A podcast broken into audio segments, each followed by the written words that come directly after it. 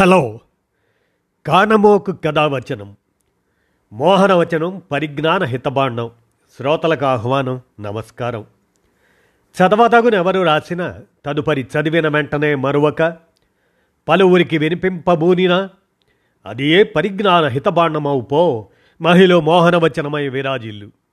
పరిజ్ఞాన హితబాండం లక్ష్యం ప్రతివారీ సమాచార హక్కు ఆస్ఫూర్తితోనే ఇప్పుడు డాక్టర్ కనుపర్తి విజయభక్ష్ విరచిత నివాళి రచన.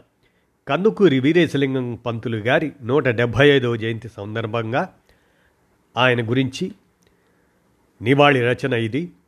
కథనసూరుడు కందుకూరి వీరేశలింగం అనేటువంటి అంశాన్ని ఇప్పుడు మీ కానమోకు కథావచనం శ్రోతలకు మీ కానమోకు స్వరంలో వినిపిస్తాను. వినండి. కథనసూరుడు కందుకూరి వీరేశలింగం. ఇక వినండి. కందుకూరి జీవితమంతా కథన రంగమే. నలుగురు నడిచే తోవన వెళ్తే ఏ సమస్య ఉండదు. ఎవరితో తగువు ఉండదు. ఉన్న పరిస్థితులను మౌనంగా ఆమోదిస్తే అందరి మన్ననకు పాత్రలవుతారు. లేదు కాదు అంటేనే చిక్కు. మంచిని చెప్పి ఒప్పించాలంటే ఎందరితోనో తలపడవలసి వస్తుంది. చెప్పి ఊరుకోవటమే కాక చేసి చూపించడం మరింత కష్టం. అట్లాంటి కష్ట నష్టాలను ఎదుర్కొని సామాజిక చైతన్యానికి తనను తాను అర్పించుకున్న అతి కొద్ది మందిలో కందుకూరి వీరేశలింగం అగ్రగణ్యులు. కందుకూరి జీవించిన కాలం ఆయన పద్దెనిమిది వందల నలభై ఎనిమిది. ఏప్రిల్ పదహారున పుట్టారు. పంతొమ్మిది వందల పంతొమ్మిదిలో మరణించారు. వారి కాలం ఒక సంధియుగం.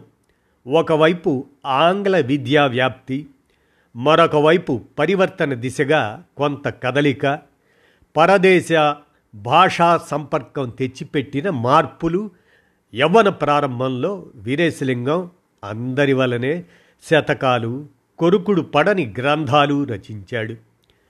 బ్రహ్మ సమాజ సంపర్కం గ్రంథపఠనం ఆయనలో హేతు దృక్పథం విరాజిల్లడానికి తోడ్పడింది. స్వాతిశయం కోసమో పాండిత్య ప్రకర్ష ప్రదర్శించడం కోసమో రాసేవాడుగా కాక సంఘ అవసరాల కోసం రాసేవాడిగా పరిణమించాడు. ఆనాటి నుంచి అక్షరం ఆయుధం అయింది. కందుకూరికి గ్రంథ ప్రయోజనాల గురించి స్పష్టమైన అభిప్రాయాలు ఉన్నాయి. సామాన్యులకు పనికిరానిది ఏదైనా ఆయన ఉద్దేశంలో దండగే.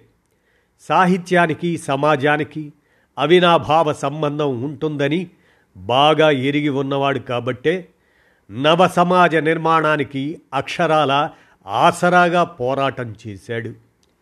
అందరికీ అర్థమయ్యేలా ఉండే వచనాన్నే స్వీకరించాడు. సమాజంలో నెలకొని ఉన్న అహేతుక విశ్వాసాలను చేతబడులు గ్రహణాలు ముహూర్తాలు శకునాలు ఒకటేమిటి? అన్నింటినీ వ్యాసరూపంలో ఖండించటం మొదలుపెట్టాడు. ఆడపిల్లలు చదువుకోకూడదు అంటే ఏ ఎందుకు చదువుకోవాలో రచనల ద్వారానే చెప్పాడు. వితంతు పునర్వివాహాలు చేయవచ్చుననేది విన్నపము అనే దాని పేరిట ప్రచారం చేశాడు. లంచగొండితనం అవినీతి వేశ్య లంపటత్వం భోగం మేళాలు వంటి పనులను తన ప్రహసనాల ద్వారా నలుగురికి అర్థమయ్యేలా రాశాడు. బ్రాహ్మ వివాహము ఆ ప్రహసనంలో అతి బాల్య వివాహం వల్ల వచ్చే అనర్థాన్ని ఎద్దేవ చేశాడు. అది పెద్దయ్యగారి పెండ్లి అనే దాని పేరిట బాగా ప్రచారంలోకి వచ్చింది. రాజశేఖర చరిత్ర ఈ నవలలో అప్పటి సమాజంలోని రకరకాల మూఢ విశ్వాసాలు భూత వైద్యాలు స్త్రీల అవిద్య ఇత్యాది అసంబద్ధ విషయాలను కథతో పాటు చేర్చి చెప్పారు. ఆ తరువాత రాసిన చంద్రమతి చరిత్ర సత్యవతి చరిత్రలలోనూ ఆయనకు స్త్రీ విద్య పట్ల ఎంత పట్టుదల మక్కువ ఉన్నాయో అర్థమవుతుంది. తన కంటికి కనిపించిన ఏ సాంఘిక దురాచారాన్ని ఆయన విమర్శించకుండా వదిలిపెట్టలేదు. ప్రజల్లో ఏ మూఢ విశ్వాసం పారద్రోలాలన్నా శాస్త్ర విజ్ఞానం కూడా అవసరం అని ఆ వాంగ్మయాన్ని రచించారు. దేహారోగ్య ధర్మబోధిని ప్రశ్నాహిత సూచని శరీర శాస్త్రం మొదలైనవి ఆ కోవకు చెందినవి. ఆయన ఇట్లా వివిధ విషయాల మీద రచనలు చేయడం వల్ల ఆయా అవసరానికి తగినట్లు అనేక సాహిత్య ప్రక్రియలు పుట్టుకు వచ్చాయి. ఆయనే అలా ఎన్నో ప్రక్రియలకు ఆధ్యుడైనాడు. ఈ రచనలన్నీ ఒక ఎత్తు. ఆయన పద్దెనిమిది వందల డెబ్భై నాలుగులో సొంతంగా స్థాపించి నడిపించిన వివేకవర్ధిని పత్రిక ఒక ఎత్తు. తన సంస్కరణోద్యమ సాధనంగా ఆయన ఆ పత్రికను ప్రారంభించారు. వివేకవర్ధనిని స్థాపించడంలో రెండు ముఖ్యోద్దేశాలున్నాయి. ఒకటి దేశాభివృద్ధి రెండు భాషాభివృద్ధి అని వీరేశలింగం స్వయంగా చెప్పాడు. ఆ పత్రికా నిర్వహణను ఆయన అసిధారావ్రతంగా స్వీకరించాడు. ఆయన ఇంకా హాస్య సంజీవని సత్యవాది సత్య సంవర్ధిని ఇటువంటి పత్రికలు నడిపినా మహాంధ్రోదయ నిర్మాణంలో ఎక్కువగా ఉపకరించింది వివేకవర్ధనియే. అక్షరాయుధంతో సనాతన భావాలు ఛేదించుకుంటూ నవ సమాజ నిర్మాణ కార్యరంగంలోకి దూకిన వీరేశలింగం గొప్ప కార్యసూరుడు. పద్దెనిమిది వందల డెబ్భై నాలుగులో ధవళేశ్వరంలో బాలికల కోసం ప్రత్యేకంగా ఒక పాఠశాలను స్థాపించడంలో స్త్రీ విద్య పట్ల ఆయనకు ఉన్న నిబద్ధత అర్థమవుతుంది. పద్దెనిమిది వందల డెబ్భై తొమ్మిదిలోనే వితంతు వివాహ సంఘాన్ని స్థాపించి స్త్రీ పునర్వివాహం తప్పు కాదు అని తన రచనల ద్వారా ఉపన్యాసాల ద్వారా ప్రచారం చేస్తూ పద్దెనిమిది వందల ఎనభై ఒకటిలో ఎన్నెన్నో బెదిరింపులు వ్యతిరేకతలు మధ్య మొదటి వితంతు వివాహాన్ని జరిపించాడు. పద్దెనిమిది వందల ఎనభై నాలుగు నాటికే పది వితంతు వివాహాలు చేయగలిగాడు. ఈ వితంతు పునర్వివాహ ఉద్యమంలో వీరేశలింగంకు అన్ని విధాల బాసటగా నిలబడ్డ ధీర అయిన ఆయన సతీమణి రాజ్యలక్ష్మమ్మ గారు. వారు పద్దెనిమిది వందల యాభై ఒకటి పుట్టి పంతొమ్మిది వందల పదిలో మరణించారు. స్త్రీ ప్రార్థనా సమాజాలు నిర్వహించడమే కాక ఆమె స్వయంగా కొన్ని పద్యాలు పాటలు రాసింది. భర్తకు జీవితాంతం చేదోడుగా నిలబడి విగ్రహారాధనను మాని ఏకేశ్వరోపాసనను అవలంబించిన భావ సాహసి రాజ్యలక్ష్మమ్మ. వీరేశలింగం పంతొమ్మిది వందల ఐదులో స్థాపించిన వితంతు శరణాలయంలోని బాలికలు యువతులను ఆమె ఎంతో ప్రేమగా ఆదరించేది. వారికి ఆమె విద్యాబోధన చేసేవారు వృత్తి పనులు నేర్పించేవారు. ఆమె చనిపోయిన తరువాత తన జీవితపు కాలాన్ని పంతొమ్మిది వందల పది నుండి పంతొమ్మిది వందల పంతొమ్మిది వరకు అంటే వీరేశలింగం పంతులు గారు చనిపోయేదాకా అసహాయ దశగా వీరేశలింగం తన స్వీయ చరిత్రలో పేర్కొన్నారు.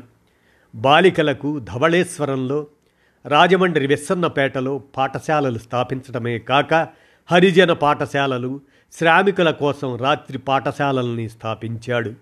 అంతేకాదు తెలుగుదేశంలో సహవిద్యను ఆరంభించింది కూడా ఆయనే.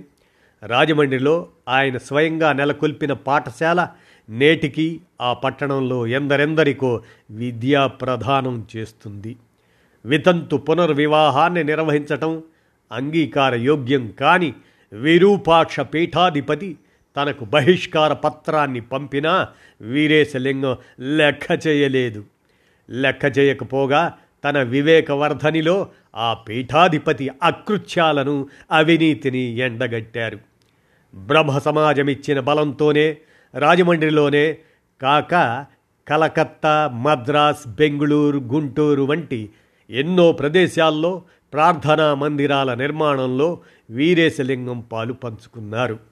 సంఘ సంస్కార సమాజాలకు అధ్యక్షత వహించాడు. వితంతువుల వివాహాలు జరిపించాడు. గాలిలో కలిసిపోయే ఉపన్యాసాలు చెప్పటం కాక ఆచరణాత్మక విలువను ఇచ్చాడు. ఎన్నో రకాల సమస్యలను కోర్టు కేసులను దూషణలను ఎదుర్కోవాల్సి వచ్చినా వెనకడుగు వేయలేదు. పట్టుదల కార్యదీక్ష నిర్భీతి నిజాయితీ అంకిత భావమే ఆయన్ని ముందుకు నడిపించాయి. వీరేశలింగం స్వీయ చరిత్ర చదవటమంటే ఆనాటి సాంఘిక చరిత్రను చదవడమే.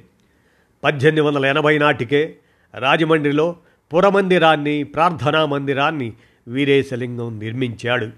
ఆ పురమందిరంలో దేశాభివృద్ధి భాషాభివృద్ధి నీతి విషయకములను బోధించే ఉపన్యాసాలు జరుపుకోవచ్చని సర్వమతాల వారు సభలు జరుపుకోవచ్చని నిర్దేశించాడు. అంతేకాదు ట్రస్టీలలో ఒక క్రైస్తవుడు ఒక మహమ్మదీయుడు ఒక వైశ్యుడు ఒక శూద్రుడు ఎల్లప్పుడూ ఉండాలని పేర్కొన్నాడు. నిస్సంతు అయిన వీరేశలింగం తాను సంపాదించిన ఆస్తి మొత్తాన్ని తన పుస్తకాలపై వచ్చే ఆదాయం మొత్తాన్ని హితకారిణి సమాజానికి చెందాలని ఆ సమాజం ద్వారా విద్యా వ్యాప్తి స్త్రీ జనోద్ధరణ జరగాలని కోరాడు. వీరేశలింగానికి రాజకీయ స్వాతంత్రం పట్ల కూడా నిర్దిష్టమైన అభిప్రాయాలు ఉన్నాయి. మన మత సాంఘిక పరిస్థితుల్ని సంస్కరించుకోలేకపోయినట్లయితే రాజకీయ స్వాతంత్రం ఫలితాలను అనుభవించలేము అనేది ఆయన అభిప్రాయం. స్వాతంత్రం సిద్ధించి డెబ్భై ఐదు సంవత్సరాలు పూర్తయినా భావ వికాసం కొరబడిన మన ప్రజానేకం ఏ పాటి స్వేచ్ఛను అనుభవిస్తున్నారో మనం నేడు చూస్తున్నాం. వీరేశలింగం వలె సాహిత్య కృషి చేసిన వారు సంఘ దురాచారాలను ఎదిరించి పోరాడిన వారు మరొకరు కానరారు. ఆయన ముందు కార్యకర్త ఆపై కావ్యకర్త రెండింటినీ జమిలిగా తన పోరాటంలో భాగంగా జీవించిన సూర్యుడు. దేశాభిమానం అంటే దేశంలోని జనుల మీద అభిమానమే అని ఆయన అన్నారు. జనసామాన్యం యొక్క స్థితి బాగుపడిననే దేశాభివృద్ధి అనబడును గాని ఎవరో కొందరు మహోన్నత దశ పొంది తక్కిన వారు హీనదశలో ఉన్నంత వరకు దేశాభివృద్ధి కలుగుతుందని ఎంత మాత్రము చెప్పటానికి వల్ల కాదు అని ఆయన చెప్పింది సత్యదూరం కాదు కదా నేటికి అని డాక్టర్ కనుపర్తి విజయభక్ష్ కందుకూరి వీరేశలింగం పంతులు గారి నూట డెబ్భై ఐదవ జయంతి సందర్భంగా కథన సూర్యుడు కందుకూరి వీరేశలింగం అంటూ ఆయన జయంతి నివాళి రచనను అందజేసిన మీదట మీ కానమోకు కథావచనం శ్రోతలకు మీ కానమోకు స్వరంలో వినిపించాను. విన్నారుగా? ధన్యవాదాలు.